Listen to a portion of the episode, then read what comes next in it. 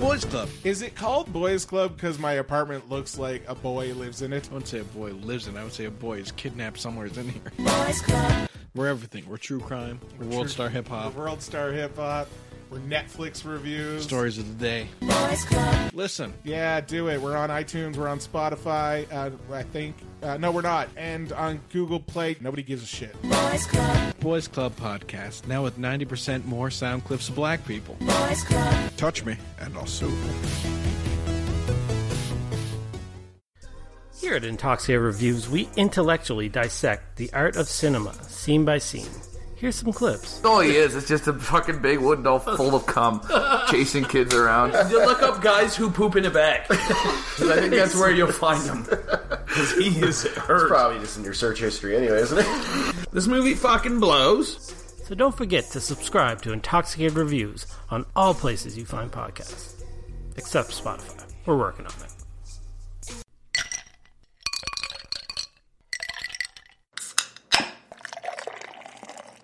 Do not take product if you are hypersensitive.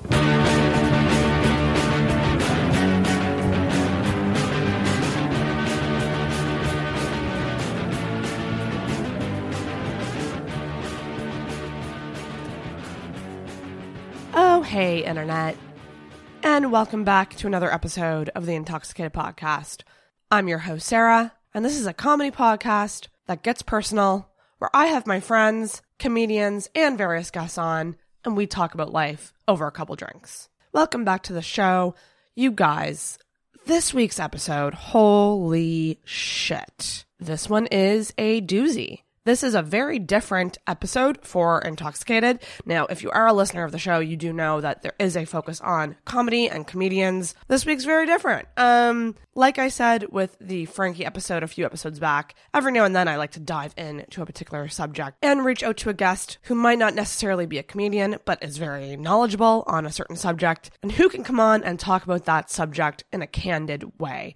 And oh boy, did I ever find one. So back when I did the body confidence episode with Frankie, we did touch on sex work, and she actually put me in touch with somebody via Instagram who I ended up meeting with for coffee, and she agreed to come on the podcast and talk about online sex work. This week's guest is the lovely and awesome Chili. That's not her real name. That's a nickname. Um, that is her online persona, and that is who she is on this show. So Chili is an amazing woman. She's only twenty-three years old. She's extremely well-spoken and knowledgeable on this subject. She's been involved in the online sex industry for about two years now, but she has some amazing insights into it and some great information. So this is a very informative episode. It's extremely interesting, but at the same time, it's also great because because I was able to laugh and crack some jokes with her. She is extremely candid, and that's what made it so much better. I remember when kind of the first joke was made and we laughed, I just felt so relieved because I didn't want this episode to be so uptight. Uh, I did want it to be more fun, but I did also want people to learn some things from this. So I fucking love this interview. I am very proud of it. Very glad that I kind of was a bit ballsy and reached out to someone that I'm not necessarily friends with. Although I would say, I would hope that Chili and I are friends now, but it is different to interview someone that you don't really know. Um, but this is amazing. I think you guys are really going to enjoy it. Just make sure to listen with an open mind and enjoy. It's so interesting. I will link below to Chili's Instagram. Make sure you do follow her on there. It is a private account, but she will hopefully approve you. I'm going to be keeping my eye on Chili. Down the road, she actually hopes to launch a business around this uh, and work in advocacy for sex workers. So this is extremely cool. And the girl's only twenty-three. I mean, she's on her way to do some amazing things. I freaking love it. So follow Chili. Make sure you are subscribed to the podcast on whatever app you are using. That way you won't miss an episode.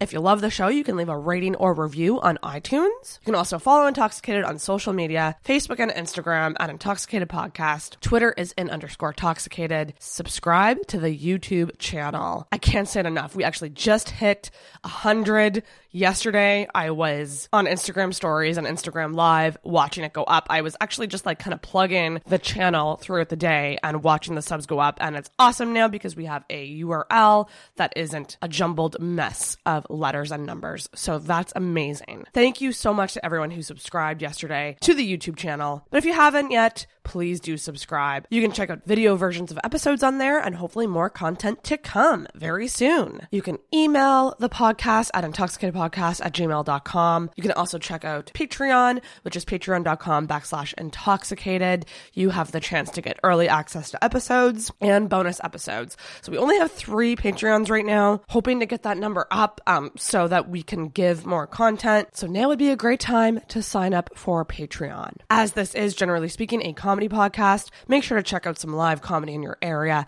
If you are in Halifax or visiting, I recommend the Halifax Yuck Yucks. That's yuck yucks dot com backslash Halifax for show information and tickets. I am so ridiculously sick, so that's why I probably sound a bit weird in this intro, but also I don't want to take up any more of your time because this episode is epic. I'm so excited for you guys to hear it. I hope you guys enjoy this amazing episode with the very awesome Chili. It's the quiet, the quiet, whenever I see someone who's like really quiet and reserved, I'm like, you must be kinky. oh, like yeah, you must, you, like there's something going on there that behind, like, cause when you're, when you're in the bedroom and you're out of it, mm-hmm. you're, you're like raw self, I feel like. And just, yeah, just say your name or something in the mic just so I can hear you. I'm Chili. Oh, Chili. Such a hot name. Chili Peppers. You know. How did you come up with your, your nickname? Um, well, it's kind of a boring story, actually. Pish posh. Um, so originally, my uh, username was Stitch Bitch because oh. I did embroidery, and oh. then after that, it was uh, Chili Bitch okay. because I stopped doing embroidery, and I was like, well, I'm kind of a cold ass bitch, so.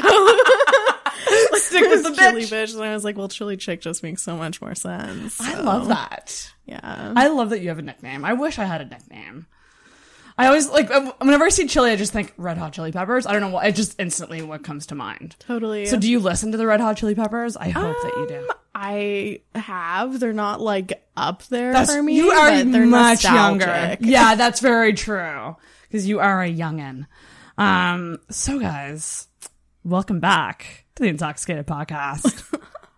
Oh, I'm so excited. Okay, we have a very special guest here today. It's hey. Chili. I'm Chili. She has one name. Mysterious. I suppose my last name could be Chick. Chili Chick. I like Chili. Yeah. Well, I'm just gonna call. I'm just gonna call you Chili. Sounds good. And if I actually, if I, if I slip your real name out, I will bleep it. Sounds good. In fact, I kind of like it when that happens because in the video, I can put like a bar over my face. Bleep. So, welcome to the podcast. Thank you for having me on here. This is this is quite different from what I think a lot of people on Intoxicated are used to, but. As you know, this is a comedy podcast, so I usually have comedians on, and we just we just shoot the shit, and we're silly, and we laugh, and we joke, talk about talk about a lot about sex and dating and relationships and stuff. But from time to time, I like to have people on to talk about a particular subject, and that's why we're here today. So we're going to get into that in just a second, but first, we are drinking Dark and Stormies, as requested by you, and. They ain't bad. They're pretty oh, good. That's pretty decent. Yeah. I like that. Um, so why Dark and Stormy is what I want to know. Um, just, I guess it's my favorite drink to order when I go out. Yeah. Yeah. yeah. Feels classy, but like a little classy. Naughty, you know? Yeah. It has a little bit of a kick. Mm-hmm. It's, it's a kind of a heavier drink. Yeah. Like you wouldn't chug this. No. Yeah. That would end up quite bad. Oh, definitely. And like I I I love cocktails, so I love that you chose like a classic cocktail because I don't think we've had Dark and Stormies on this podcast before. Nice. So thank you for choosing something different. The other thing we get to right away is a friendship origin story. So I'm gonna just get right to it and say that I stalked you on Instagram. You were recommended to me by Frankie, who yeah. is a lovely human and who I love so much. Um, so Frankie and I talked a lot about body confidence, and I I kind of I'm just I'm curious about sex work and that whole world. So she brought you up, and I connected with you. We had Starbucks, and our Starbucks date lasted a long time. It did. It was like yeah. two hours. It was I really feel, nice. Yeah, I felt like that could have been the episode, truly. Because a lot of the questions I have for you tonight are ones I already asked you. But I think it's, um, I think I think I'm just fascinated with it, and I think it's important for people to learn a thing or two. Yeah. Um, right from, from someone who does it, and open their minds a bit and learn. Because I think we make a lot of assumptions, and that's kind of why I want to do this episode. So thank you so much. Yeah, anytime. For being here. So let's start it off by, I guess, one thing I want to say is, is like, can we just define what sex work is? Totally. Um, so sex work is very broad. Um, a lot of things are included within sex work. So you think about escorting. That's probably the first thing that comes to mind. Um, webcamming, sugaring. So like being a sugar baby. Right. Lots of other things. Um, it's essentially anything um, that you're providing that's a sexual service in exchange for either money or sometimes goods. Sometimes goods. And so, like, that could be them buying you things. Like yeah. clothes, mm-hmm. taking you on trips. That yep. would be something. That could be something. Interesting. What about, like, like would it also be, like, you can stay at my house for free? Like, would that count? Um, That would be kind of gray area, maybe. I guess, like, that would be more so in... Like, I would consider that more of, like, a sugaring um, yeah. relationship. So some sugar babies do have relationships that are live-in. Right. Um, I don't think it's, like, the majority of people. No. But I do know that there are hmm. some people who do that. That's interesting. Because, yeah. Um, do you think that there's people who do... Okay, so, like, a premium Snapchat type of thing where it's, mm-hmm. like, just, like, nude photographs um, on Snapchat. Do you think some people do that, but, like, maybe don't consider themselves a sex worker? Um, yeah, I think, like, yeah. a lot of people are quite open about saying that they don't think that online sex work is sex work. But right. I think it's really important to include ourselves from a privileged position into that category, because to say, like, oh, I am better than or on a moral high ground from someone who does streetwalking or someone who does escorting. Right. That's, like, you know, not a differentiation. Um... immorals that I think you really need to make. Yeah. I think it's better to, like, be inclusive. And when you say, like, I'm standing up for sex work, it's like you're standing up for everybody and including everybody under that voice. That's actually, yeah, that's very, very, very true. Yeah. And so for yourself, what is it exactly, I guess, maybe just give a brief overview of what you do. So your, your, everything that you've done. Okay. Um. Well, I primarily do online sex work. Um, mostly clip making. I produce my own videos. Um, I also do webcamming. I used mm. to cam on My Free Cams, but that got, well, we're going to get into that very fast. So I have so many questions about cam girling, but yeah. Yeah. So I mostly do, like, independent webcam sessions now. Okay. Independent. Yeah. So when you say independent, it's you by yourself. Yes. Is yeah. it one-on-one with one other viewer? Yep. Oh, interesting. Yeah, so I do, like, Skype calls, FaceTime calls. Oh. Makes it a little more personal, a little more private. Interesting. Yeah. And so it, it's would it sometimes be them typing to you and you doing it? Sometimes. And sometimes yeah. they're actually, like, FaceTiming, like you can see them. Oh, totally. Oh, crazy. Yeah. Oh my gosh, that's insane. So you've kind of you've kind of dabbled in, you've kind of narrowed in on what you are comfortable with mm-hmm. and what you like doing at this point, which is the videos. Yes. And yeah. the camming. The camming aspect. That is fast. And what age did you get into this?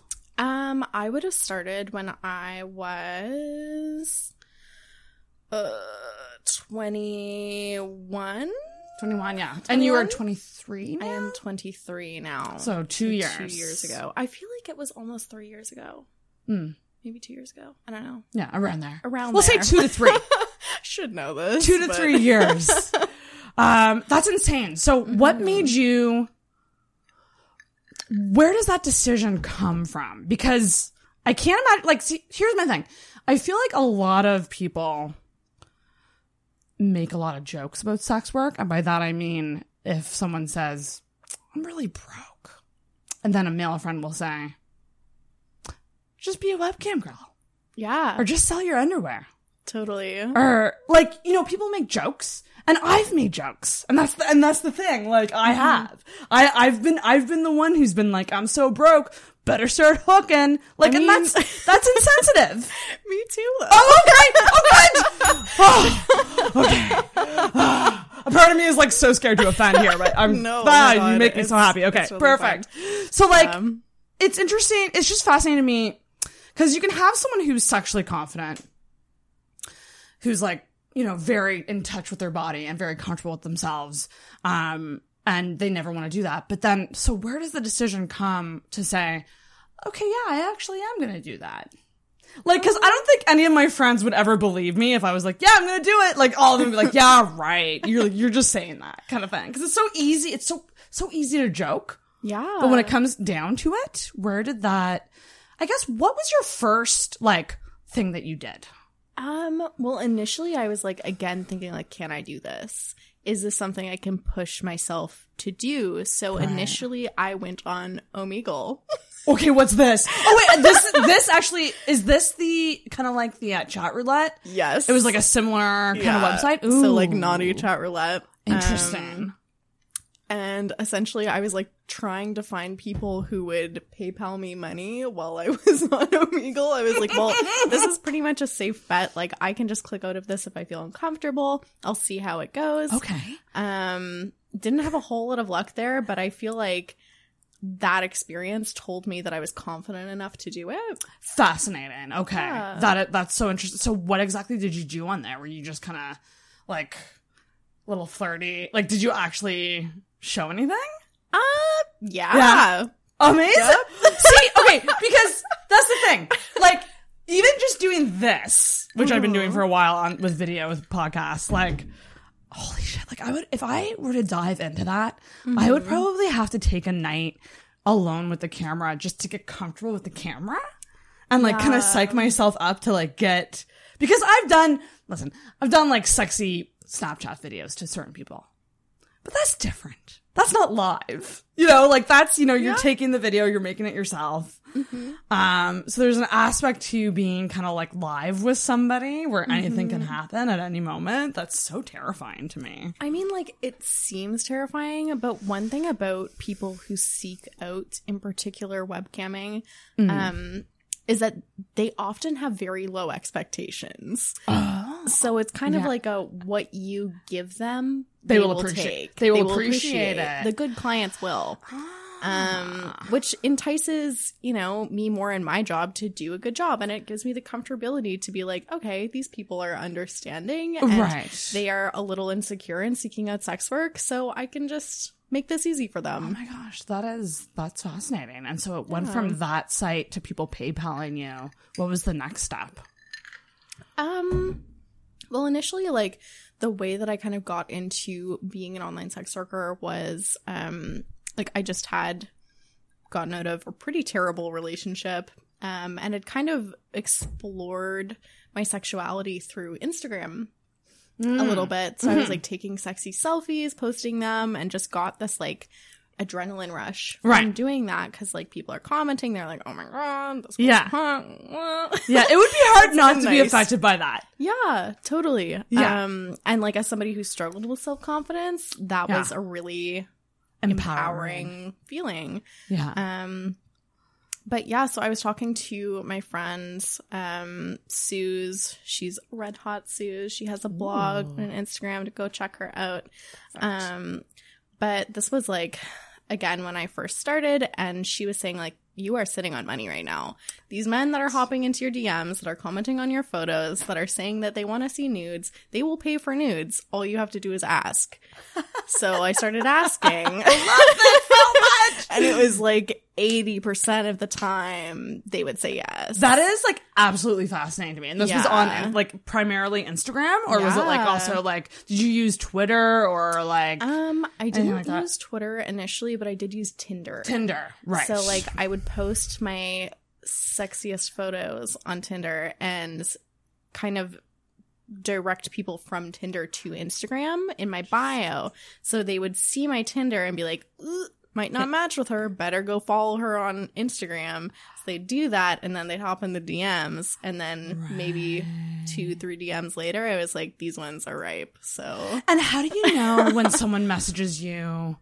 Um, because you must get a fuck ton of... Like, I, I was even thinking that today when I was, like, messaging you in there. I'm like, I should get her number or something, because I imagine your Instagram is flooded. Like, it's I mean, probably a lot of messages to manage. It is, but I feel like I've almost become accustomed to it in the same way that, like, if you're a successful business person, not like I'm saying that I'm right. super successful, but like if you've got a lot of emails on the go, you have to stay on top of the emails. So like that's actually D Ms true. Are yeah. my emails. They're really basically. Your emails. Yeah. Fascinating.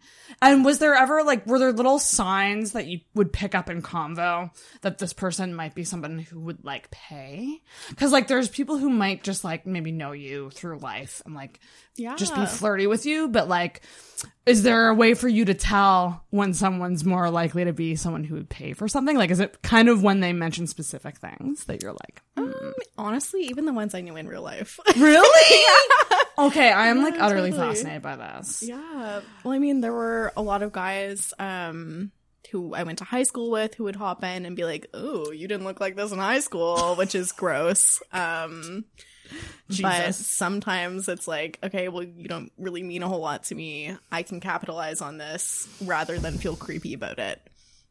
Love that. Yeah. So obviously you played into that probably. Totally. Like, yeah, I didn't look this way. Like where some people might take that like as an offense and like mm-hmm. get insecure about it. Like you're turning it around to benefit you. Mm-hmm. Well, and- I guess like I give them the opportunity um, to engage with me respectfully in an intimate way on my terms. So it's yeah. like I'm giving you the opportunity to pay for my services. And we can have this exchange that you want. But if you cross that boundary or say, oh, no, I would never do that. Or, you know, like you are a whore or whatever. It's like you're blocked. This That's how it goes. One of my big questions that I had for you was about boundaries. Yeah. Um, because I think that there's an element to the online sex work that's must be very freeing and like you're in control. Mm-hmm. Um, but how do you how do you communicate boundaries to people? And how do you know when to take it from a maybe tell them to stop or block, like, because mm-hmm. there must be varying degrees of it where yeah. like they might say something and you might say mm, no mm-mm. yeah but maybe not necessarily block them. Do you know what I mean? Like, so mm-hmm. how do you determine that? um I think like, well, sometimes if people have paid in the past, then I'll be a little more lenient because I'm like, okay, I see what you're trying to do here, right? But if you don't pay me within the next two times you've interacted with me on Instagram, even if you're just replying to my stories, we've become too familiar and you're probably not going to pay me again. So I give them the option. I'm like, okay, like here's a reminder. This is what I do. This is beyond the context of how I'm working with you. We're not friends. Right, right, so, right. Yeah, yeah, yeah. Yeah. And if they are not interested in that, if I just let them go if let they're being assholes. I love that. Yeah. Was there ever a time that, and you don't have to answer this if you, if you don't want to, but was there ever a time that you maybe pushed your boundaries and oh yeah and like regretted it? Yeah, totally. Yeah. Um, I think especially when I was first starting, because like there's no guidebook. No. And this is like, as much as I would like to say, like it's a profession, it's not a professional field. Like there's no right. school or like certificate you go to to be a sex worker. Um. So you're kind of like teaching yourself as you go. And when you're first starting off, it's very easy to get um, sucked into offers that are a little too big. Enticing in Enticing, that way. Yeah, yeah. But like don't come through. So if someone's like, I'll pay you three thousand dollars to be my sugar baby for nothing. I just want you to send me a pic to show me that you're trustworthy. That's a thing that people say a lot. That yeah. that's okay. So I dabbled in Seeking Arrangements, the website. Mm-hmm. I was like talking to someone on there for a bit uh, mm-hmm. because a friend of mine had told me about it, and and it did seem enticing. That's kind of the attitude I had. I was like, this seems yeah. too good to be true. Like honestly, like I had had a hard time believing that most of these guys wanted to just take me out to dinner. Mm-hmm. I was just like, I just feel like there's more to it than that, and these guys aren't really saying it. Mm-hmm. And I was talking to one guy who like was super like wouldn't tell me what he, exactly he wanted, and I was mm-hmm. like, well, you're you're going to have to at some point. I'm not gonna just meet up with you yeah. not knowing what you expect. Mm-hmm. And he refused to like. He kept asking me for pictures and stuff. Yeah, and I was like, ah, no. And yeah. he didn't have pictures was the thing. Oh. Because he kept saying, oh, like, I'm someone, like, my job, I can't. I'm like, well, I'm going to mm. see you in person when we yeah. meet up. So what? Either, like, generally in those situations, either they're married or, like, someone like someone famous or like very in the, unattractive in the pu- or, or that. I don't know. I mean, they're like, like she's gonna bow out as soon as she sees my yeah, figure. No, that is like an attitude that some people have, and honestly, like sex workers don't care about that shit. No, I don't care what you look like. That's very you know? true, and maybe that's maybe that's something that people, men or women, mm. um, need to know is that like. It actually doesn't matter what you look like, because yeah. if you're pan, you're pan. Totally. Um, well, like a lot of sex workers, too, will have um, disclosures in their bios that say, like, I'm open to people who are disabled. But with the online aspect, mm-hmm. um, there must be an element of safety that you feel where you do have that barrier of, like, you're not physically there with them, mm-hmm. even though you are, you might be interacting like with the camera and stuff like that, yeah. which is, which is interesting. So does that make you more open to like people you might not be attracted to or stuff like that? Like, does that make it easier? Absolutely. Yeah. Yeah. It would. No, it definitely does. Um, I think it is like that safety barrier um that is like part of the privilege dynamic to an online sex work, yeah um just where you don't have to have direct contact with people, they're less likely to be violent towards you, yeah so it's yeah, a little it's safer a in that way advantage if you can do it, and not everybody can or does, but right yeah because yeah that's, that goes back to my first question of like, you know, the girl who says she's broke and should do something and makes mm. the joke, and then the girl who actually does it. So what what do you think it takes as a person, or maybe personality traits or or you know attributes, to be a sex worker?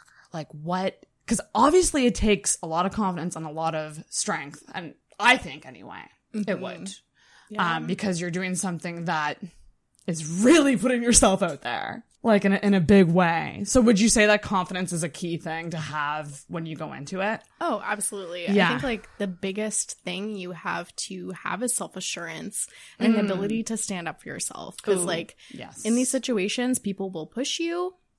Yeah. Um, and if you don't have a backbone, then like it's really hard to navigate those situations. Um, and hard to protect yourself. And you need to be able to do that if you're getting into sex work. Like, there are so many young women who message me and they're like, oh, I'm thinking about getting into camming. I'm, like, kind of shy about messaging you. It's like, if you're shy about messaging a sex worker, do not get into sex work. Ooh, yeah. That's, like, a big red flag. Like, yeah. you have to be confident in your interactions with people. You gotta be like, ballsy. Yeah. Like, what you're doing right now, coming on a podcast with someone you just met twice. Talking about it because you're ballsy. I'm ballsy. You're this ballsy. Is true. Ding ding. That's actually that's a really good piece of advice, because like that that would instantly yeah. key me out. Like I was like I'm like oh, I can't do it. I can't. Um. So that's fascinating. Yeah. And I and I would also say like it's empowering, because you said it, you said it's mm-hmm. like very empowering. Um. But maybe don't rely on it to get your confidence. Like have the confidence yeah. and have it be a way to make your confidence even better.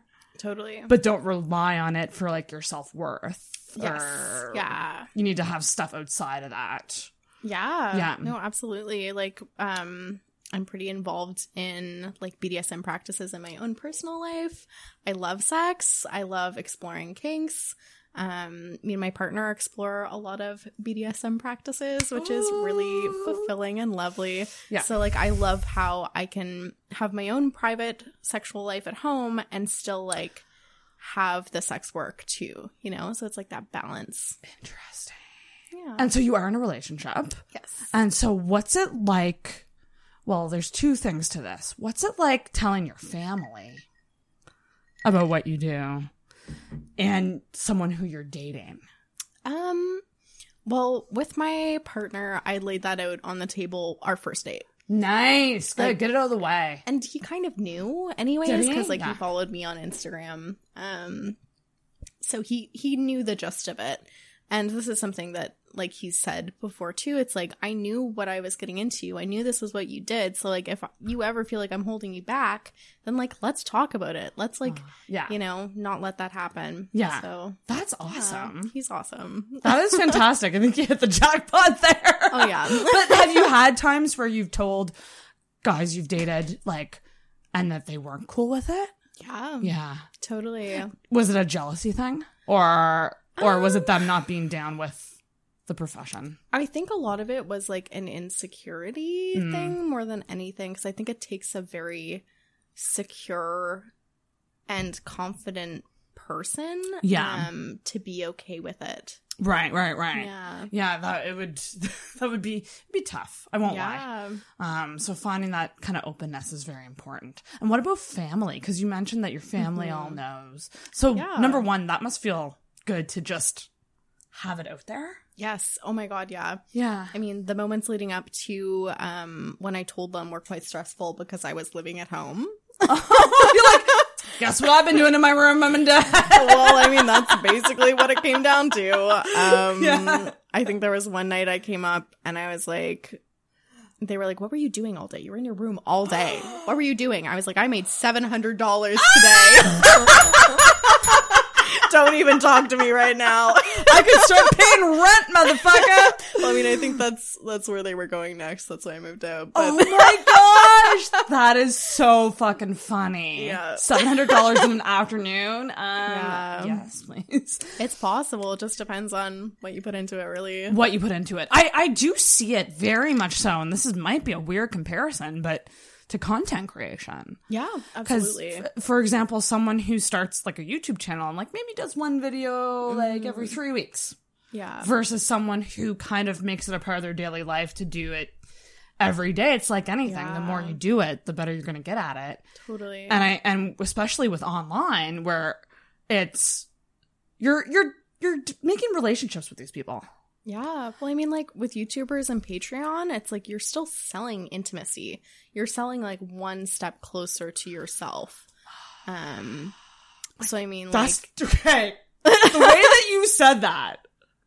Selling intimacy. Holy shit. Yeah. That's so true. Well, it's like you're selling, um, like, essentially a friendship to them that's almost, like, one-sided. I would say that, like, sex work is almost more um, intimate than, like, that. But, yeah. yeah. Well, for example, I mean, like, you might have people in relationships seeking you out. Mm. For a side of yeah, themselves totally. That they don't get in their relationship. Mm-hmm.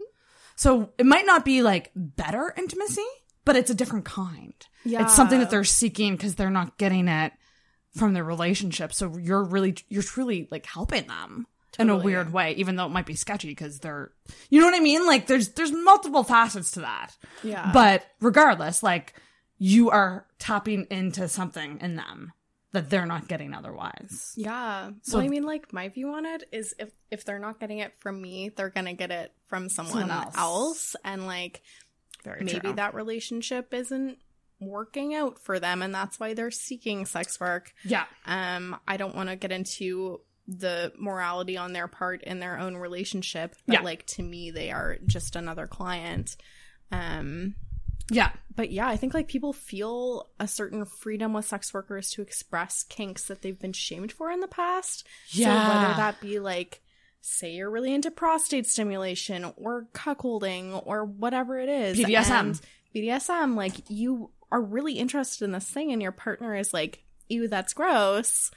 Then that thing doesn't go away. That interest is still there. So, like, you know, you delve into the depths of Pornhub and you're like, what can I find here? This is still not satisfying for me. And then you go out and find a sex worker. It's like the it's like the next level. It's like multiple levels up from porn. Yeah. Like, you are taking it to the next level. Mm-hmm. And do you think, too, in some ways, that when you do that with people, it gives them the confidence to then maybe seek out...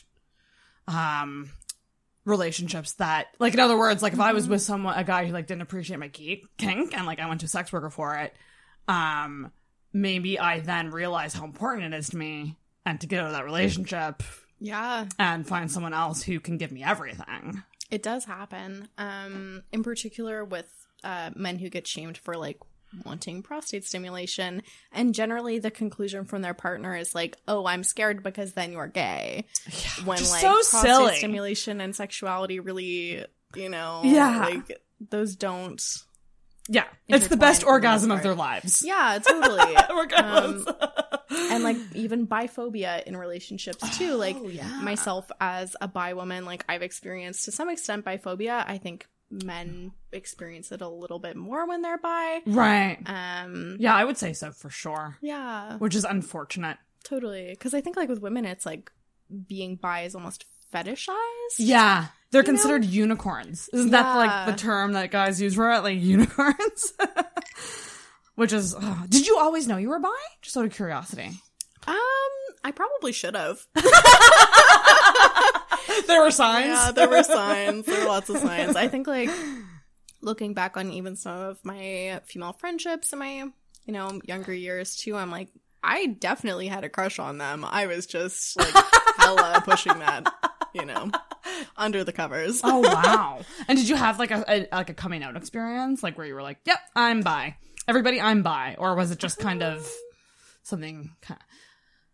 I feel like the coming out with bi doesn't always so. happen. Oh, okay.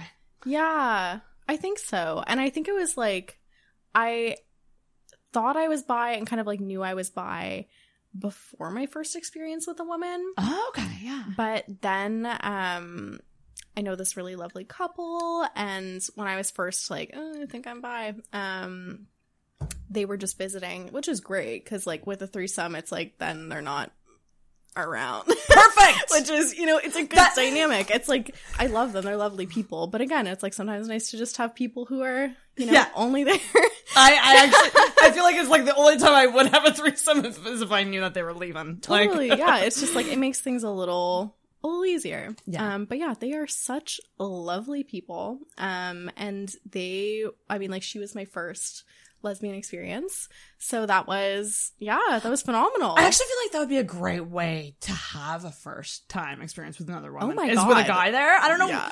It would be kind of like easy. Well, he, like, like dipping your dipping your toe in. Like yeah. not literally, but and like he peaced out too. Oh really? Yeah. I mean like oh, not better. Like intentionally. I think like he had a long day and we had also been drinking a little bit, so he literally like passed out on the couch.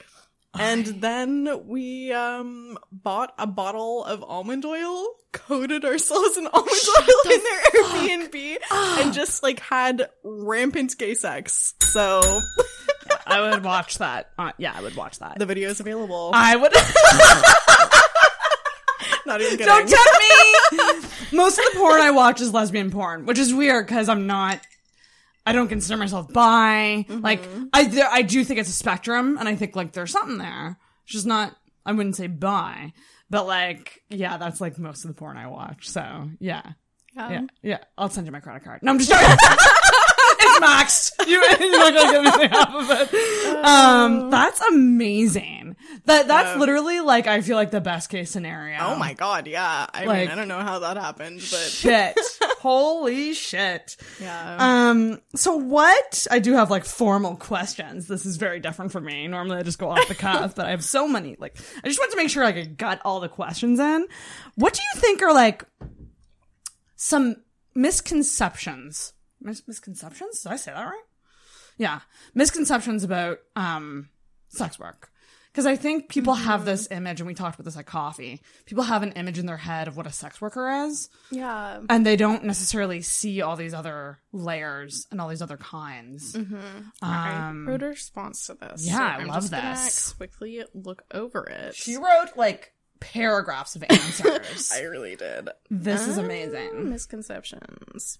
Okay, yes, yes, yes. So this is actually where I got a little funny. Oh, um, yay. Perfect. But I would say the most common misconception about sex work is the conflation between sex work and sex trafficking. Yes. So sex work and sex trafficking are two completely different things. Sex workers are actually the most vulnerable to be sex trafficked. Um, so they're the most likely to want to prevent it. And we need prevention against sex trafficking. Sex trafficking is awful. Yeah. But sex work is a consensual act between two adults. Um, and it's, you know, it's my yeah. livelihood. yeah. I enjoy it. I'm here to say that I am not coerced. And yeah. yeah.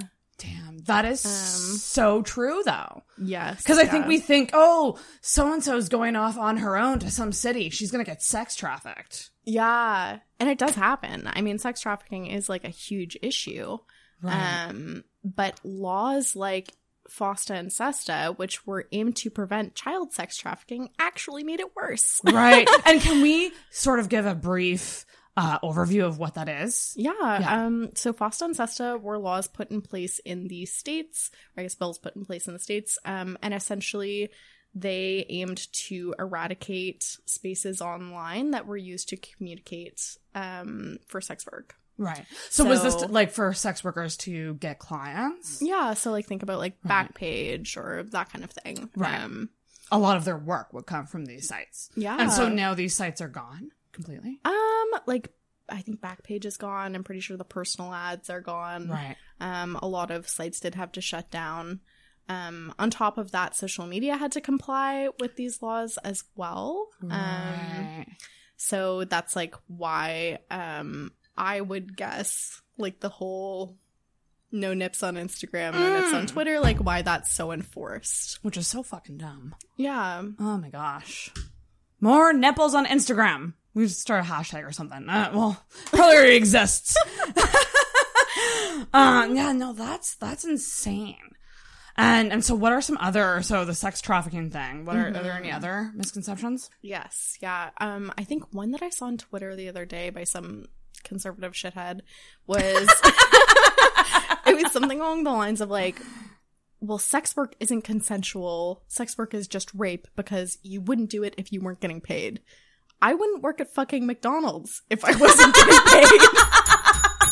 But, like, here's the thing, like, I, I did love that. I yeah. did used to work at McDonald's. None of us for, would work yeah totally for like less than ten dollars an hour. Yeah.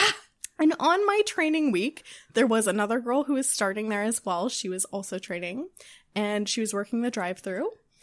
And this guy came in. He had just gone through the drive-thru, and she had apparently gotten his order wrong. He unwrapped a whole fucking cheeseburger and threw it at her. Oh, my God. And in that thirty seconds, I mean, she must have only been paid, like, five cents. Ugh. You know? Which and that's is so sad. Totally. And, like, the difference between sex work and that is that if somebody wants to pay me five hundred dollars to throw a fucking cheeseburger at me, then that's okay, because I consented to it, you know? And it's five hundred dollars. Exactly. It's, like, on my terms. Yeah. So. Oh, that's... Oh, you're so right. Hit me up if you want to pay me five hundred dollars to throw a cheeseburger at my face. I feel like that would be, like, such an easy... Like, that would just be easy. I would do that, too. Yeah. Yeah. I, I, Have you, just like off the cuff here, have you gotten any requests that you go, what the fuck? Like, I mean, I, we're both very, we're not, we're not kink shaming at all. No, totally. But I mean, like, we all, like, there's boundaries, right? There's things that you're like, um, no, that's too far. Yeah. um, I'm trying to think. I know that there have been definitely some, like, out there requests, mm. but actually the most, like, wild request I can think of was actually from a friend of mine. Um, I was just in Miami with her at XBiz, and one request that she got, which she talks openly about, um, was a client who asked her to do a Winnie the Pooh themed video, video oh. where she he was like, I want you to eat, like, a jar full of honey. Oh my God. And then get, you know, like that scene where Pooh gets stuck in the hole. I want you to get stuck in the hole. And she was like, oh, hell yeah. Oh, honestly, I love that shit. I think make it the most interesting you can. Oh. Really. And, like, this is the thing, like, I respect this so much because I'm not a good actor. I don't, like, in terms of I I just wear exactly how I'm feeling on on you know on my face, and uh I imagine it takes some kind of acting to get into things that you're not personally into, but you're you're doing it because you know that they want it and they're paying you for it. Mm-hmm. Um and that's a skill in and of itself to be able to do that. So holy smokes, Winnie the Pooh. Yeah. That's insane. That'd be very sticky. Oh, yeah, definitely. I don't think she actually ate the whole jar of honey. He was, no, you told her. It was like, you don't have to eat it all on camera. It'll take a while. Oh my gosh. And, like, um, what about, like... like the whole pricing situation, because mm. that's kind of always something I think about too, where obviously you're talking to these different people and you're getting messages, you're getting, like, requests or them saying, I want this, or I'm into this. Can you do this for me? How do you then figure out how much you charge? Um, I kind of have like a basic rate system that I use mm. now. Yeah. Um, initially, again, didn't really know what I was doing, but it's pretty similar to what I charge now, honestly. Um, the first rate that I went with that I just made up out of the blue was like four photos for twenty-five dollars, or like two under a minute video clips for twenty-five dollars. And that was like my base rate that I was like, okay, here's my rates. Here's what I offer. Um, and it just went up from there as I had oh, more content nice. to sell. Amazing. Yeah. And then in terms of, and cause, yeah, because I guess with you, it's mostly video and pictures mm-hmm. um, and stuff like that. So you can kind of, you can control that a lot better. Yeah. That's amazing. What are the challenges that you find with doing this? I imagine that there's a lot of challenges. Yeah. Um, I think Juno Mac has an excellent TED Talk on um, some of the challenges in the industry based on legislature mm-hmm. for different countries mm-hmm. um, and what's actually needed in the industry. And right. overall, I think the majority of people would say just decriminalization. Yeah. Um. Right now in Canada, we have the Nordic model, which essentially victimizes sex work um, or sex workers. Right. So it's legal to sell sex work. It's legal to be a sex worker, but it's not legal to buy sex work. Right. So it's like criminalizing the act of buying it. Man is bad. Woman is good. And it's very much man-woman wording yeah. in these in like Bill C thirty-six, I think. Because, yeah, yeah, we were talking about this at Starbucks, the idea that mm-hmm. if I, as a woman, went and hired a sex worker and got caught, mm. I probably wouldn't be... Probably wouldn't even get caught. Reprimanded. yeah. Which, that's messed up.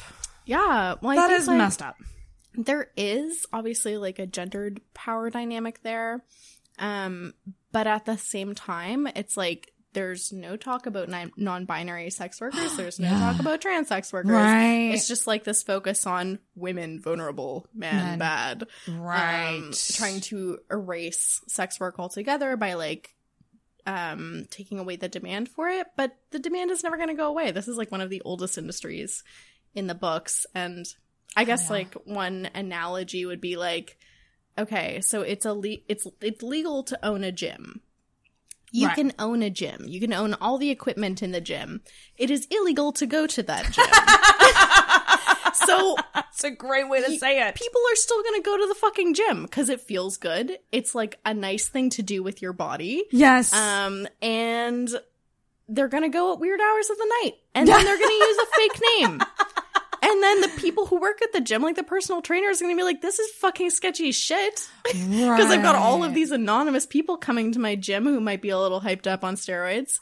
Because um, they're more scared of getting caught. Totally. So they're going to be a little sketchier. Yeah. Ooh. So then, like, if something happens, do you call the police? Yeah. Do you call the police if the police are like, well, this is, it's pretty... stigmatized to own a gym. Right. It's pretty, you know, not cool. And right. uh, you're selling technically illegal services, but, you know, what are you going to do? But that jackass Will the went police to the gym. Protect you in the same way? Oh, my God. Yeah. So, and, like, the whole, um, like, the vetting process. So the mm-hmm. sussing someone out. Because you mentioned yeah. that you've done some in person. Yeah. How do you vet people? What's that process? Um, I would say, like, you're, like, to the best of your ability is going to do essentially a background check. So you want their actual name, and if someone's hesitant to give you their actual name, then don't work with them. Mm. A lot of people are not in that privilege system where they can make that option, because if you have to make, like, six hundred dollars to pay your rent today, mm-hmm. then you might take a job that's unsafe, and that's... really shitty, um but that's the way it is. Um but if you are in a place where you can vet people, um then yeah, you're just going to want to see if they have a LinkedIn, see if they have a Facebook, see how much information is readily available about them. Are there any articles about them? Did they right. commit any crimes? Right. You know, like all of this stuff. Um always ask for references. Right. If you, again, are in the privileged pa- place of being able to do that and right. have the time to do that, like ask for references, because that's a really good way um, to ensure that someone's safe. So like if they worked with another sex worker before, that sex worker will have some kind of social media. Don't get them to just text you from some random number, but like they'll have some kind of social media that they can message you from. Um, if they've never worked with a sex worker before, generally, I would say just get in contact with like some female who knows them. It doesn't have to be, um, you don't have to mention sex work at all. It would just be like, hey, do you know this guy? Is he safe? I'm thinking about going on a date with him. Oh, something like that. Oh, okay, interesting. Yeah, so oh, that's yeah, actually that's like a good way to. That's check. Something I've never even thought about. Yeah, mm-hmm. it, but again, if all of this stuff was decriminalized, then we would have less issues with safety. I, oh, man, ding dang, I agree on that, because like it's it would be weird to like do business with someone who's just a username. Yeah, totally. Um, you need to kind of put a human, a real legit human. To that username. Yeah. And even for the most part with online sex work, like I would much prefer to be like, you're open with your life and you're messaging me, rather than, you know, someone who has a blank page. I generally right. just don't even accept requests from blank pages. Right. Do you find that if, if say someone's not really giving anything up to you, like they're just kind of being really cagey, do you find that once you say, oh, okay, well, we're done here, like that they then, oh, no, don't. Here's all my information. Like, no, yeah. No, interesting. They generally just come back with a, well, this is why you should allow me to do this. Or like, this Ugh. is, you know, they're going to be stubborn. And that's why you need to be confident and strong within right. yourself to be like, no, I'm, I don't care how much you're offering me. Like, if this isn't safe, then it's not on right. the table. Yeah, yeah. Stand your ground. Holy smokes. That's insane. Yeah. Insane. Just in the sense that like, It, it does take a lot of strength and confidence, mm-hmm. um, like, to do that. Jeez Louise. But again, like, not the majority. Most of my clients are absolutely lovely, super respectful people. Um, most of the time, people are seeking out sex work just because, like, again, they feel vulnerable right. or don't know how to talk about um what they want sexually in their real life. So, right. Yeah. Right. And have you always been just a very open, like, like sexually open person? Like, yeah. Just in terms of like what I, you accept. Yeah.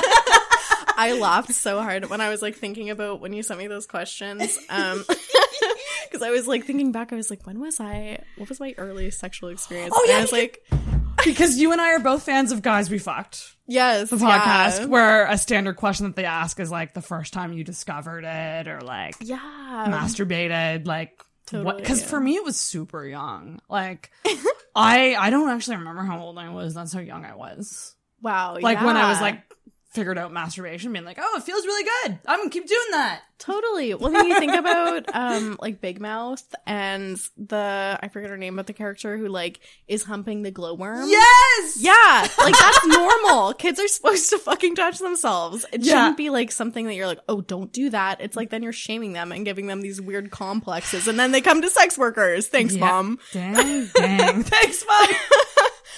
Um, that's so f- yeah it's so yeah. much it's so much rubbing up against furniture. I feel like that's the totally. number one like way that women figure it out. But I mean, even like I remember playing with Barbie dolls when I was probably like seven or eight. I have no idea what B D S M was. Yeah, but these Barbies were participating in B D S M. You're sorry, Ken. Were you tying Ken up or were you tying Barbie up? I think it was like a lot of dick and ball torture on Ken's behalf, considering that he only had like a fleshy mound. So. Oh my god! Well, the B D S M stuff is so fascinating to me because, mm-hmm. and we talked briefly about this, but I do have a bit of a sub in me, a little bit. But I'm very like. Never been tied up. Um, you know, you know, I've dabbled in the standard stuff. You know, like like being pinned down, like being slapped, like all that. Is there a way, like, for someone like me who's like, I know it's in there, I just need to like mm-hmm. dabble. Do you have any tips for that? Because that that's something like that's a whole world that I'm so fascinated by. Yeah, but, like it's and it's also tough to do when you don't have a partner. You're just kind of like on your own, and you're like. Totally. Can't, can't tie myself up, so I don't know what to do. Well, I mean, if rope is your thing, tied Tied Up Tea. Um, she's Ooh. based in Halifax. Okay. And she's fantastic. She offers rope classes. I think there's one on like the sixth of August. Oh um, my gosh, fun. Yeah, so, so does that teach you how to tie people up or how to yeah. be tied up? I mean, like how to tie people up. Okay. Yeah. That's um, interesting. But also how to tie yourself up. There's a lot of self um, rope work that you can do. Interesting. It's really cool. Yeah. That and what like when did you discover B D S M as something that like you were like, oh, I'm into this? I, think I feel like it was a like, lot of, it's like always a, it was a spank for me. I was like, mm, oh, I didn't mind that. Like, totally. um, I think like early on, um, and this is something I've been thinking about a lot more recently, mm. how like after like right out of high school, I was like, I need to date older men. Yeah. Immediately, because high school boys suck. Mm-hmm. Mm. Um, but you just figured like, it out young. Like yeah. that's like, that's just like total truth. Well, I mean like thinking about it though, like, any older man who's going to date a seventeen, eighteen, yeah. nineteen-year-old is a fucking pedophile. Yeah, that's fucked. I hate to break that's, it to you. That's when you're. All, I just realized this. When you're older, though, it's not so bad. You yeah, know, like like the older you totally. get, the more once you're old like, you can go. Confident in yourself, um, have like a certain amount of self-awareness, then it's like, okay, there's only so much playing field here. Yeah. Um, and it becomes less of a power dynamic. You know, less right. manipulation. Because your brains aren't fully formed when you're seventeen, eighteen. No. Oh, my God, no. And so know. having someone, like, take power over you like that, your brain doesn't know how to handle that No, power. It just knows this feels fucking great. Yeah, this feels great. And, and my heart hurts. And then when you're older and you're still a sub, you realize that you have all the power in the situation. Mm. And you're totally. like, fuck yes. This is amazing. Yeah. Um, which is just so fascinating to me. It, it, when I started out kind of dabbling in sub stuff, I was like, no. I, and then I started thinking about it. I was like, you know what? I do. I'm the one letting him do these things. Yeah. So really, that means that I have the power, which Absolutely. is just messed up. And any good dom would recognize that. There are a lot of people who call themselves doms who are not. I don't even call myself a dom, and I do a lot of dom work. I would call myself, like, a baby dom or a Bambi dom. A, a Bambi dom. A Bambi dom. Because I'm just like stumbling around on my legs trying to figure out what feels good. I'm going to do a lot of check-ins because like if I slap you too hard, I want to fucking know about it. Oh, I love that. Actually, that's actually uh, – I'm going way off the questions that I sent you. But um, that's actually – you bring up a good point about good and bad doms mm. because there are a lot of bad doms and I've yeah. been with a bad dom and I know what it looks like. What are the characteristics of a good dom?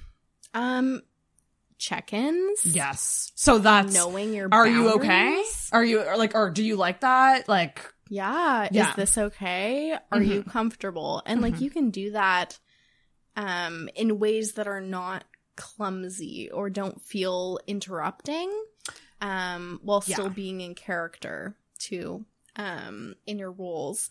I think also like. Getting your submissive to send you a list of things they want to try so that you don't have to ask, like, hey, do you want me to, like, you know, like, use this on your dick? Like, do you want me to tie you up? Whatever, like. It's in writing, so you have it ahead of time. Yeah, so it's like you know that they're interested in it. And let them know, like, please voice to me if you are ever uncomfortable, and we will stop it immediately. Do you- Having a safe word is a great thing. Do you recommend, like, I always laughed at that scene in Fifty Shades of Grey Ugh. where they do the contract yeah. thing. Yeah, no, no, I know. I always that. laughed at that. And, but at the same time, like, it's pretty legit, though. Like, just the idea around maybe having an in-person conversation yeah. before you're in sexy mode. Yes. To be like, hey, okay, this is what I really want to try. This is what I'm used to. Mm-hmm. Here's what I... And then, like, here's what I don't want. Like, that's very important. Yeah. Too. And here are the safe words. And and just almost, like, agreeing to that when you're not in the moment. Yeah. And when you're just, like, you know, like you and I right now. Like, we could just talk about it. Um, and I think that that's so important. And that's something that a lot of people don't do. Totally. And, like, with porn actors, too. Like, they'll do that. Um... So in particular with B D S M porn, so if somebody is like a known dom in the industry, if they're a good dom, they will have a checklist for you that says, what do you want me to do? What do you want me to not do? Are you okay with these things? And have very specific things that they're going to stick to. Right. They're not going to go off of the list. So if you're like, yep, cool with this, cool with this, cool with this. They're like, okay, yeah. now I know I can do all of these things. Again, we can cut and, yeah. you know, break the scene if something's uncomfortable. Unfortunately, yeah. not everybody does that. And that's how you know that they're not that, super qualified. And that's how you know maybe, too, when you're doing something you're not ready for as a sub. Like yeah. when when you don't say stop. Hmm. Uh, because there's an element to that where it's like you're scared to say stop because you don't want to be a bad sub. Yeah. Which is very interesting. Mm-hmm. And so you got to find that, that voice to be like, ah, uh, no. Like, it, consent is ongoing. It doesn't end with that first meeting. No. Like, it's it's going to be ongoing throughout the whole experience. Yeah. And that's something that's so important. But you, you make a good point about the, like, the not... Because I do find that there's an element to consent where people think it's, like, ruining the mood. Mm. You know yeah. what I mean? And, like, yeah, that's kind of an yeah. art to perfect. Totally. Not and I think with, like, in particular, people who have experienced sexual trauma, too, yeah. like, it's very easy to just turn off. Right. And, like, as someone who has experienced sexual trauma, it's, like, sometimes I find myself turning off. If I'm like, I don't like this. This is scary to me. I'm out of here. Yeah. Checked out mentally. And, like, this is something more recently that I've really called myself on. And you have to actively bring yourself back from this headspace, be like, am I enjoying this? If I'm not enjoying it, I'm calling time out. Yeah. And if you have a good partner who's, like, good with communication and going to listen to you, then, like, that's never an issue. Right. You know? Oh, my yeah. gosh. That is so true. Yeah, that's sucky. That's sucky yeah. to do. And the thing is, too, and, like, I've been there, too. And, um... I, I'm trying to seek counseling for it mm. um, because I do have moments where during sex I'm like, I don't like this, but I'm doing it for him. Yeah. And and it's it's a tough thing. I'm thirty fucking two and I'm still struggling with finding that. Mm. Um, so I would say also, like, yeah, seek some help if you can.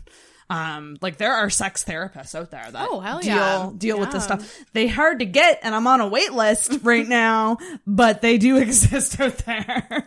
so, yeah. so, so seek out the help. I mean, like, I, I just feel like what's sad is it's hard to for me to think of a woman who hasn't had sexual trauma. Yeah, absolutely. Which is really fucked up. Yeah. So it's pretty sad. But yeah. how how how did you um? I guess, deal with or cope with the the trauma? Because I know that that's mm. not necessarily something you get over. No. But it's something you learn to deal with better. Yeah. Well, I think, like, for myself, I almost, like, allotted a certain time to be like, I have dealt with this. Mm. And then I was like, I've dealt with it. It's not there anymore. Interesting. But it's always there. Yeah, it is. it That's doesn't go away.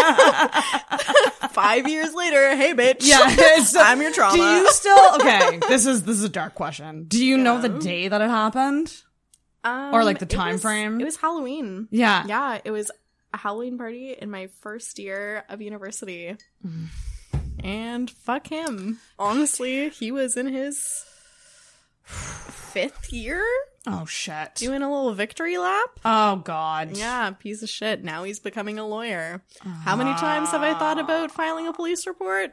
A lot. A lot. Yeah, yeah. Do I hate myself for it? Kinda. Nah. But it's just like, we don't live in a society where doing that is going to yield results. That is... You know? Ugh, thank you so much for saying that, because... When the whole Me Too movement happened, a lot mm. of criticism was like, you're going to be ruining all these men's careers. And Nothing not one man's career has been totally ruined because yeah. of this yet. Yeah, no, there's um, a documentary I watched not that long ago. I'm totally blanking on the name of it, but it was this um, woman. She went to a university in Ontario, um, and she experienced what was very straightforward sexual assault. Um went through, like, filed a police report, got a rape kit done, um, and even then, even, like, with everything that was there, it was like, he still didn't get convicted. Jesus. She still lost that, you know, trial. So, so, so fucked up. All, everything can be there. You can put yourself through so much trauma, and it still doesn't do anything. Do anything. So, you really, know? It's, unfortunately, until we... get further It's about making sure you are okay. Totally. You're in the right headspace going forward. Yeah. And, and fuck those. Like, I, I, the day that I, with me, the day that I blocked this guy mm. and, like, from everything was such an empowering day for me. Because mm. I was just, like, out of sight, out of mind. I don't even care anymore about you. Like, yeah. Could not care less. Like, and it's almost, like, to a point where it's, like, yeah, it's tempting to think about, like, yeah. Tell their girlfriend and tell, like, I'm like, I knew, like, friends of his mm. that knew how he acted. Yeah. And yeah. when, and that's, like, a whole other side of it is the, the bystanders, like, the people who know. Yep. And, yeah. like, Jesus Christ, like, if you see something sketchy, even if it's your friend, say something. Yes. Oh, my God. Say something. I'm not especially bitch, if it's a friend. Like, even if I'm at a bar, I'm like, I can't, I can barely go to bars anymore because I can't fucking enjoy myself. I'm just scanning the crowd looking for, like, people who are being predators, which if you're anywhere downtown is a lot. Yeah. I feel like if I went out with you, I would feel very safe. Good. Because you would just, you would, you would, there would be no messing with you. No, literally, yeah. Like, there was one time. This was while I was still at that same university. Um, I think it was like two years after that incident. Mm. And there was another party and this girl was like unconscious, oh, being carried out of this house by this guy. And I like went up and I was like, who – do you know this woman? Like, prove to me that you know her before I let you walk out of this house with her unconscious that's stripped over insane. Your shoulder. But nobody else – it's like you have to be the person to step in. Yeah. You know? Yeah. You, you really, really do. Because yeah. it's when you start doing that that hopefully changes will start being made. And like men to other men.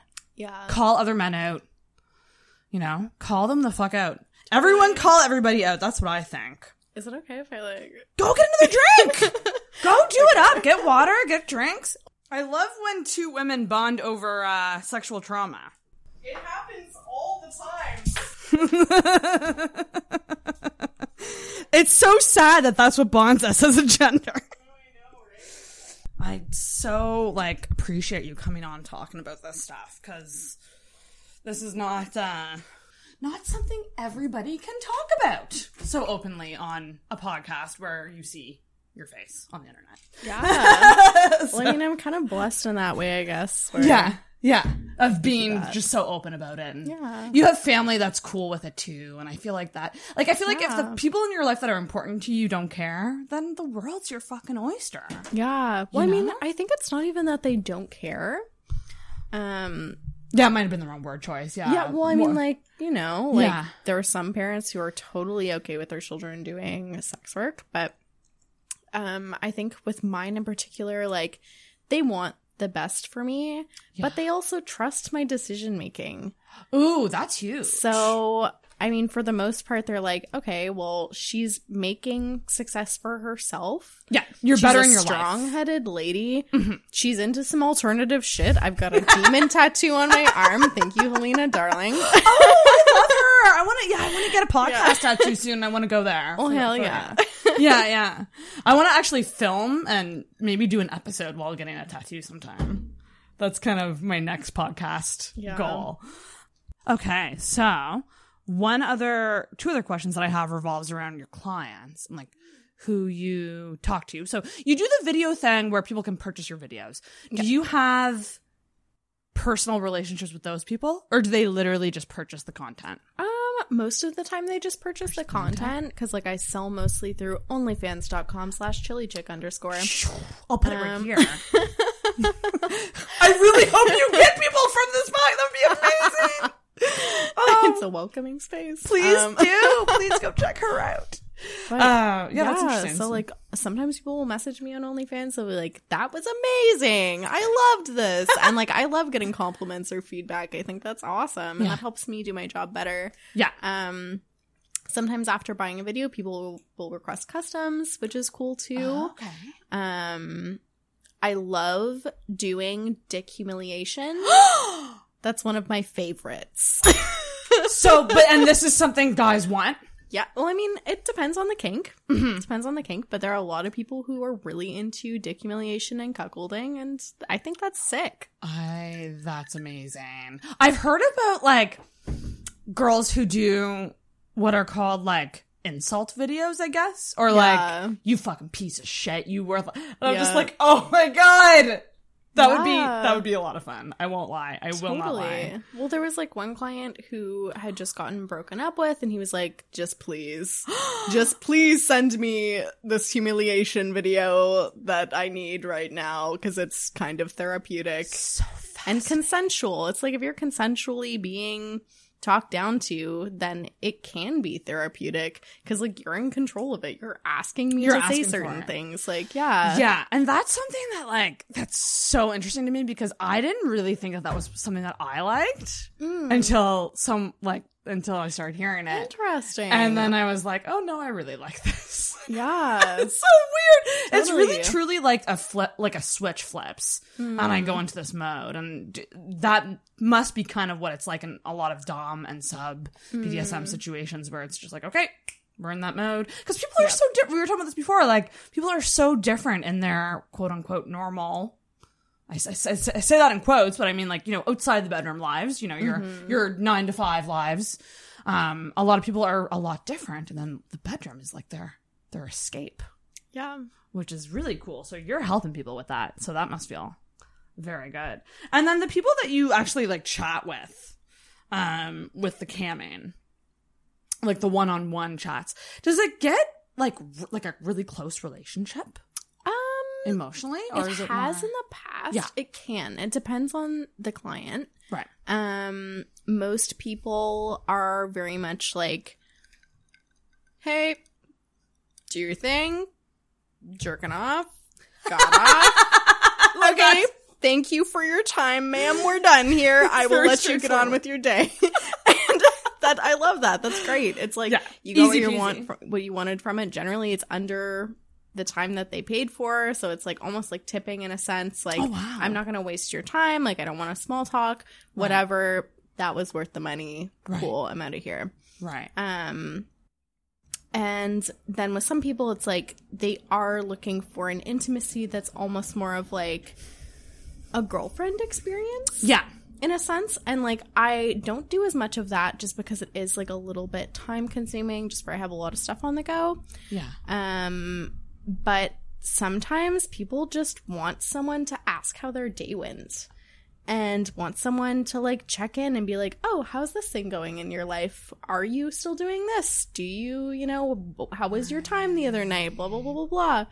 Or like want people to bounce off, like if they're dating and they're not sure quite how to navigate that, then sometimes they'll go to a sex worker and be like, can you help me with this? You mentioned this at coffee yeah. about, so you met someone on Tinder or something that turned into a client, mm-hmm. and then it turned out that like you guys would do your thing, and then he would like ask you for girl advice. Yeah, that's, that's crazy. Definitely more than once. Um, yeah, so sometimes people will come forth with experiences that they've had, and they're like, can you almost critique this for me? What did I do wrong in this situation? Is it what sex could I stuff do better the next time, or um, more dating? Generally dating. Interesting. Okay. Yeah, generally dating. And I actually, I'm on the works on a website, and I have a blog post that I just wrote today that I'm going to publish, and that is the basics of she's into me, now what?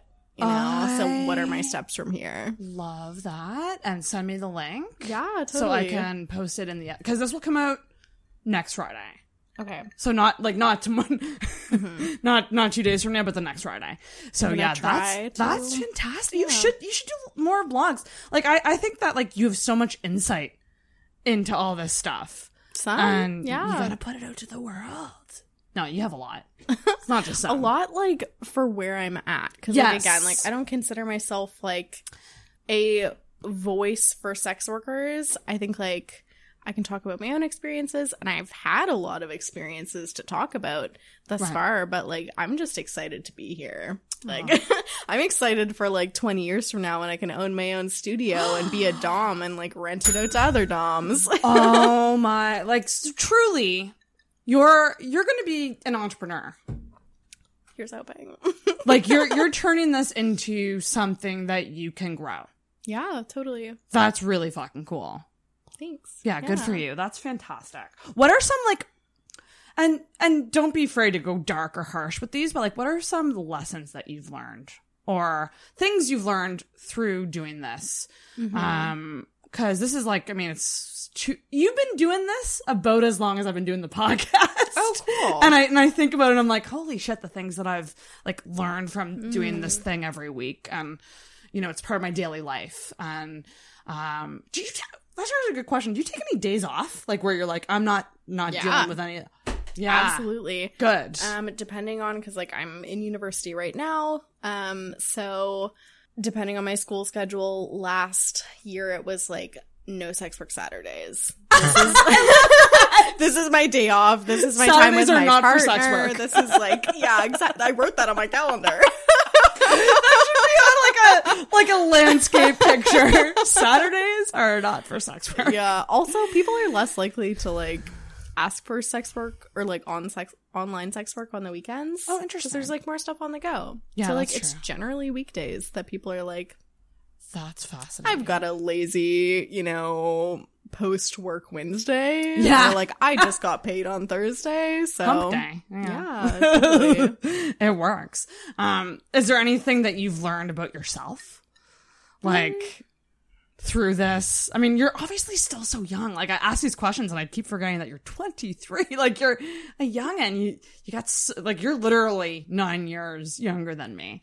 Um, so you got a whole life ahead of you, but a crazy journey nonetheless. In in yeah. two to three years. So anything that you can, even like tips for um people who might girls that might be thinking about doing this. I would say like. Do your research. Yeah. yeah. Um, Noah Benzie has a YouTube channel, um, and she's fantastic. She has a bit of a stage voice, but she is very stage voice, like very intelligent on the, the subject of online sex work. Is it like a baby voice? It's very much like a cam girl voice. Oh, can we talk about cam girl voice? What does that sound like? Can you do your best cam girl? Hi, everybody. Do you like, how's your day going? Look how cute I am in this little schoolgirl outfit. Do you want me to spin my wheels so I can drink more? Tippy! Oh, Kitty Cat sixty-nine just tipped me a hundred tokens. Thank you. My little ninja, love you. Oh my god! My Free Cams is like a whole fucking garbage pile. I scrolled through that site one time just because mm. I was like, I had heard a couple different things about camming, mm. um, and I had heard that. There was, like, non-nude camming. There is. Or, like, yeah. girls that just literally talk to people or, like, develop these kind of relationships mm. with people in the chat. And, yeah, I saw the spinning wheel. And yeah. it's literally just girls kind of dress a little more scantily clad, usually in a bedroom, on a bedroom floor, would yeah. you say? Yeah. We're doing, like, the webcam girl checklist right now. Yeah. So you got bedroom floor, check. Yep. Spinning wheel, check. check. And normally it's a physical wheel. Yeah, it's like a physical wheel. You've Which got a schoolgirl skirt. You've yeah. got some props. You've got some sex toys hanging out. You might not use them. Usually they're in a chest or something. Yeah. That they like open the chest and they're like, mm, mm. what am I pulling out next? Yeah, what else is there? There's usually fairy lights in the background, like yes. Christmas lights on yeah. the wall. And um, I mean, you can make hella cash. I know one girl who's even local and she makes three thousand dollars a paycheck. Jesus Christ. A paycheck. So on, how often does she get the paycheck? I think like every two weeks. Wow. Yeah. That's more than I get. Yeah. It's more Shit. than most people get. Shit. Yep. That's insane. Yeah. So like there are some people who are like super devoted to it. That's their thing. I think that's awesome. If you have an like the energy to talk to people or no one, if you have the energy to talk out loud continuously, you would make an excellent cam girl. Mm-hmm. Mm-hmm. Um. And again, a lot of acting. Cash. A lot yes, of acting. A lot of acting for sure. You gotta turn like I've I've done live streams where, mm. you know, like I've done podcast like kinda like this, but live. Um, where viewers from Twitch, YouTube, and Facebook can all view. Mm. And even if I like I'm talking, say I'm talking to you and I don't see a comment, people will be like, you didn't respond to my comment. And like yeah, they get right needy and I'm just like, geez, like to be a cam girl, you truly have to like probably not have A D D. You have to ha- be able to focus and focus in on the chat and not get distracted, because I can well, imagine it can be overwhelming. I mean, sometimes it's fine if you're... I mean, like, you always want to acknowledge if someone tips you, even mm. if it's, like, a little amount. But the thing is, with My Free Cams, is that someone will tip you, like, fifty tokens. Tokens are worth, like, I think five cents right. or something bullshit like that. And they'll be like, show your titties. Fuck you. Fuck that. My titties are worth more than twenty-five cents, sir. I do think that that's a mistake a lo- uh, probably a lot of girls make going into it. Is yes. They yeah. probably give stuff away for not enough. Yeah. Well, I mean, initially yeah. when I started, I was like, oh, I made like five hundred tokens. No, no, no, no, no, no. And like sometimes people will... um Like, there will be almost, like, moderators that pop in, like, guys right. who are very regular with the site. They, like, like to help, um, and they'll advise the you to do things. They don't always know what they're fucking talking about, right. um, and most of the time, you're going to be a better business person than they are, so. So many zings tonight. I didn't even tell you about the bell. The bell is when you make a good point. Um, nice. I should have been zinging that, too. Oh, I got you, girl. You, you, you've been, you've been just handing them to me. Um, can we do a quick breakdown of the sites and how they work? Because I'm yes, fascinated by absolutely. that. Absolutely. Um, so there's the one that you're on is OnlyFans. I'm on OnlyFans. Mm-hmm. So OnlyFans, the one thing that I really like, I've got a couple things that I really like about OnlyFans. One, they only take twenty-five percent of what you make. Um, so if you have like one transaction, they'll take twenty-five percent of that. Whereas places like ManyVids will take forty percent. Jesus. Which is a lot. That's a shit ton. um, the only thing with OnlyFans is that the only way you can sell video content is either on your main feed, so people pay a subscription fee that's monthly, or you can sell it via D M. You can send a mass D M, but it means that like only your current subscribers will get that D M. Not all of them will check their messages. They might not. So it's less likely that you're going to sell as many videos as you might on ManyVids. That's the one advantage of that. Okay. Um, it's also something that doesn't have a homepage, too. Mm. So I'm just going to, like, pop my hair up. Get real sweaty. You don't look it at all. But, uh... but it's weird that I feel sweaty, but the camera is just highlight. That's the way that I'm saying it. Neat. There, there you go. We're glowing. We're glowing. But yeah, so like with ManyVids, they have a homepage. It's, like, searchable. So if you're searching a kink, you can find your kink on ManyVids. Um, oh, interesting. And so if you had a video, could you, like, put tags on the video? Yeah, like, oh, that's – they encourage that. Um, and then with OnlyFans, there's no homepage, so you're self-advertising. Hmm. So if you have a large Instagram following or a large Twitter following, you can make hella fucking cash. So that's why having these Instagrams is so important. Yes. Yeah, because yeah, that's, like, directly you're sourcing your followers, whereas ManyVids, people are there. You can build a following on ManyVids. But again, it's better to have social media as like a pool to be like, here are my people. My people will support me. Right. Yeah. Do you find Instagram to be exhausting to yes. keep up with? Yeah. I fucking hate Instagram. I well, hate I mean, it. Because in order to grow it, I mean, you have to be constantly posting and Well, you have to post at engage. the right time of day. You have to engage with people. I've kind of given up on all of this bullshit. But yeah. like mostly... Yeah. Because Instagram hates sex workers. Yeah. So yeah. I'm like, why haven't I got deleted? There was one point a few weeks ago when I, like, thought I got deleted, but it was just, like, Instagram being a little bitch and locking me out, which is something that they occasionally do for sometimes days on end to people, and it's a real thing that happens. And that's Madness. Stupid. Sarah Silverman posted, like, picture of her nipple, and so she, that got mm, taken down. Yeah. And then she started posting pictures of male nipples. Yes. And, like, they didn't get taken down. She's yeah. like, this doesn't make any sense at all. So it just got How continually is... more confusing. Yeah. Yeah. Yeah. She's like, is this male or female? Who knows? Is this male or female? Like, it's so funny. Yeah. Oh, my gosh. So, yeah, ManyVids and OnlyFans. OnlyFans, My Free Cams, camming website. Honestly, I've heard from people that, uh, uh, something, something else. One of the other campsites. I'm gonna My Free Cams. Trying to think. My Free Cams. I think it is. Yeah, it's My Free Cams. I feel like is better. Um, one thing with uh, no, My Free Cams is like the one that that I was. That what I are the other, ones? the other ones? Could we Google search? Let's Google them. I should know this because it should come up right away. Right eh? now. People Google it all the time. Can she type right now? The heat is just making me a piece Literally, of shit today. Literally, like. Canning Cam- canning sites? When I am I my fucking grandmother? Would it be cam to cam? Um, um to be a cam girl. Okay. Chaturbate. Okay. Chaturbate, Chaturbate is better uh-huh. because My Free Cams um ranks you based on your activity.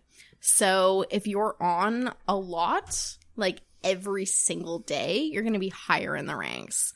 Um, Chaturbate is like while you're using the site. Oh, okay. Um, so I've heard that people have had better experiences. Both are a little transphobic. Oh shit. So that's also problematic. So more challenging. Oh, fuck. Yeah, that's unfortunate. It is unfortunate. Um, I'm pretty sure that Chaturbate is not as, mm. but I know My Free Cams is. Interesting. They're kind of bullshit. That's the one main yeah. one that I know is the My Free Cams. Mm. And so your videos, um, quick question about those, um, because I was, I was asking her about her production value earlier, what she used for lighting and stuff. What, what, um, so when you go to make a video, do you make it kind of just based around something that you want to do, or do you kind of suss out what people want and, and make them around that? I kind of, like, honestly still am just, like, testing different kinks because there's so much right. out there. So I'm like, what's going to sell the most? Mm. Um, honestly, the biggest seller, cream pies. God, that's such a big cream ding. Pies, facials, anything with cum in it. Yeah. Yeah, that's a big one. Yeah. um, unfortunately... Dom videos, unless they're custom, seem to sell less for some fucking reason. I don't know. Right. Step your game up. Mm, um, interesting. Yeah. And so, like, do you, are most of your videos solo? Yes. Yeah. Most of them are. I do have that threesome video. We actually were like, this is so hot, we're going to remake it. So we remade our first night of sex and did an oil play video and also a threesome video with her partner. It was like a reenactment. And a bath time video. Yeah. So these are going to be available on my website, which will be chili chick dot com if I can get it running in time for this to go up. But know that it will be chili chick dot com. Check in maybe a month from now. Amazing. Yeah. Holy smokes. In the meantime, OnlyFans. OnlyFans. Or Instagram. I will sell it to you via email. And and people can follow you on the Instagram. Right. Her handle will be right here. Please follow. She's, she's very, very beautiful girl. She's always posting. I'm just like, yeah, yeah. Could could be bi. Could be bi today. I'm like, I just love a beautiful woman who's like, strong in herself, and that's what you are, I feel. Blessed. So, blessed. Very blessed. Oh my gosh. Well, we're going to wrap it up. We're at one twenty-five. So, w- I am going to let you get the hell out of this oven. I think I'm just going to quickly check my phone, but I think I asked you most of the questions. Let's see. Oh, actually. Yeah, one one more question. Okay. Do you plan on doing this long term? Yes. So, you you're in school now. Uh, we maybe shouldn't say what you're taking, but you're taking you're you have well, you're- yeah. I mean, like I'm taking P R, P R, um, yeah. And my intent with that is to work within the realm of sex work, um, to kind of reshape the way sex work is viewed by the public. That's like overall what I would like to do with this. Yeah, um, love that because I think like so much of what we see now is like. Sex workers are victims. Sex work is scary. You wouldn't want this to be your daughter. All They're of dirty. This media yeah. is like, this is bad, this is bad, this is bad. And then we had that fucking Netflix series about that faux dom who Ooh. Was like, ugh, ugh. Ooh, what? Do you remember the name? Do you remember the? Uh, now I need uh, to know. I think it's like, she's called Mistress May, but I'm like, oh, damn. Let me just look it up. Because yeah. I hate her. I'm going to have to watch this. I hate her so much. Because, like, I was like, Bonding. That's bonding. What it's called. Oh. I hate Bonding. What? Any dom will tell you that they hate Bonding. What What was what was problematic about it? Her shitty shibari, for one. She, like, bitch does not know how to tie anybody at all. She literally was like, that was the sloppiest shit I've ever seen in my entire life. They could have solved that so easily. Um, Her consent... non-existent. Boundaries, non-existent. Just like a little freaking manipulative. Oh, shit. Yep. I Damn. hate her. I hate this show. It made dominatrixes look so bad. Oh, my God. So bad. Well, fuck. So don't watch Bonding. Also, she got her own account on Twitter, which got verified. Many sex workers cannot get verified and or get deleted from oh. Twitter. So that was another slap in the face. Shit. Yeah. God damn. So, I mean, maybe consult some sex workers the next time you make a show about sex work. Oh, my gosh. Did you, have you watched any of the ones about, like, the, like, uh, fuck, what's it called? Uh, Rashida Jones made it. Oh, yeah. Hot yeah, Girls yeah. Wanted? Yeah. I feel like that was very dismal. Yeah. Yeah. Even, like, Holly Randall, like, she has a podcast as well. Um, and she was talking about how, like, even that, like, looked really dismal. She looked back on that and she was like, oh, it makes me look real sad. Oh, God damn. So it was definitely yeah. skewed in, in a way that it, it wasn't was. showing all sides. Like, Rashida Jones is great. But I feel like they intentionally included some more sad stories. To make it a little yeah. more buzzworthy, maybe. Yeah, Again, projecting so. that stigma. Totally. It's like, if you want to help sex workers, ask sex, sex workers about their lives. And not, like, people who come into the porn industry who are drugged up teenagers, because that's a thing that who exists. Are seventeen and just want to yeah, yeah it's like that's that's shitty. None of us want them to be here. They yeah. shouldn't be in the industry. Yeah um so true. Yeah. And this is this is exactly why I want to do this episode, because I, mm. I'd much rather talk to somebody who's experienced with this than just, like, you know, Google or, like, you know what I mean? Like, it's just it's it's so yeah. much better. So so but you do want to work in um I guess advocacy, maybe. Yeah, that kind of area. I would love to work with, like, organizations that help sex workers, um, like SWAP any? sex workers. Um, there are, yeah. Um, so SWAP is a big one, mostly in the United States, but I believe they are global. Oh, okay. Um, Woodhull is another one. Um, I believe Stepping Stone is one that's based in Canada. Yeah, interesting. Um, so there are. There are organizations out there that help sex workers, that are sex worker run. Right. Um, and I think that's the only way to make change is, like, sex workers helping sex, sex workers. workers. Which is maybe what you will do in the future. Maybe. Yeah. With like with whatever P R, business. With like yeah. with marketing. Um, maybe owning my own studio, being a little dom. Yeah. yeah. Being a little dom. You should call it Little Dom Studios. Little Dom. I love this. I think that I, I just, like I like I said, I can't say thank you enough um, for coming on to talk. I'd love to have you back sometime where my apartment's not an oven, uh, and we can maybe even dive deeper, because we covered a lot tonight. Yeah. Kind of, like, brushed over a lot of things, and I'm totally. just like, I want to ask you a thousand more questions, but we can't be here all night, unfortunately. So um, we do have to close up the episode. But Chili, thanks so much. Follow her Anytime. on Instagram. Chili, is it, was it Chili Chick? Chili Chick underscore. Perfect. Follow that Instagram. Keep up to date with her. And maybe you'll be back. And yes. for more Dark and Stormies. Oh, hell yeah. On a non-sweaty night. Yeah.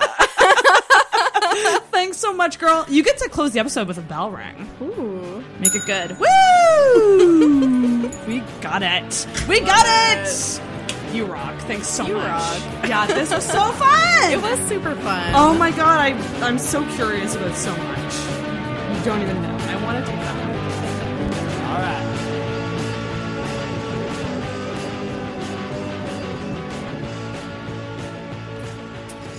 Hi there, this is T. Johnny with Quirky and or Queer, a podcast about otherness. Join me as I interview people in the community. I talk to musicians, community workers, artists, comedians, and even my mother about otherness. How does it shape their careers, their romantic pursuits, creative projects, and shape their overall worldview? There are lots of laughs, plenty of tender moments, and some deep conversations. Find Quirky and or Queer on your favorite podcast app.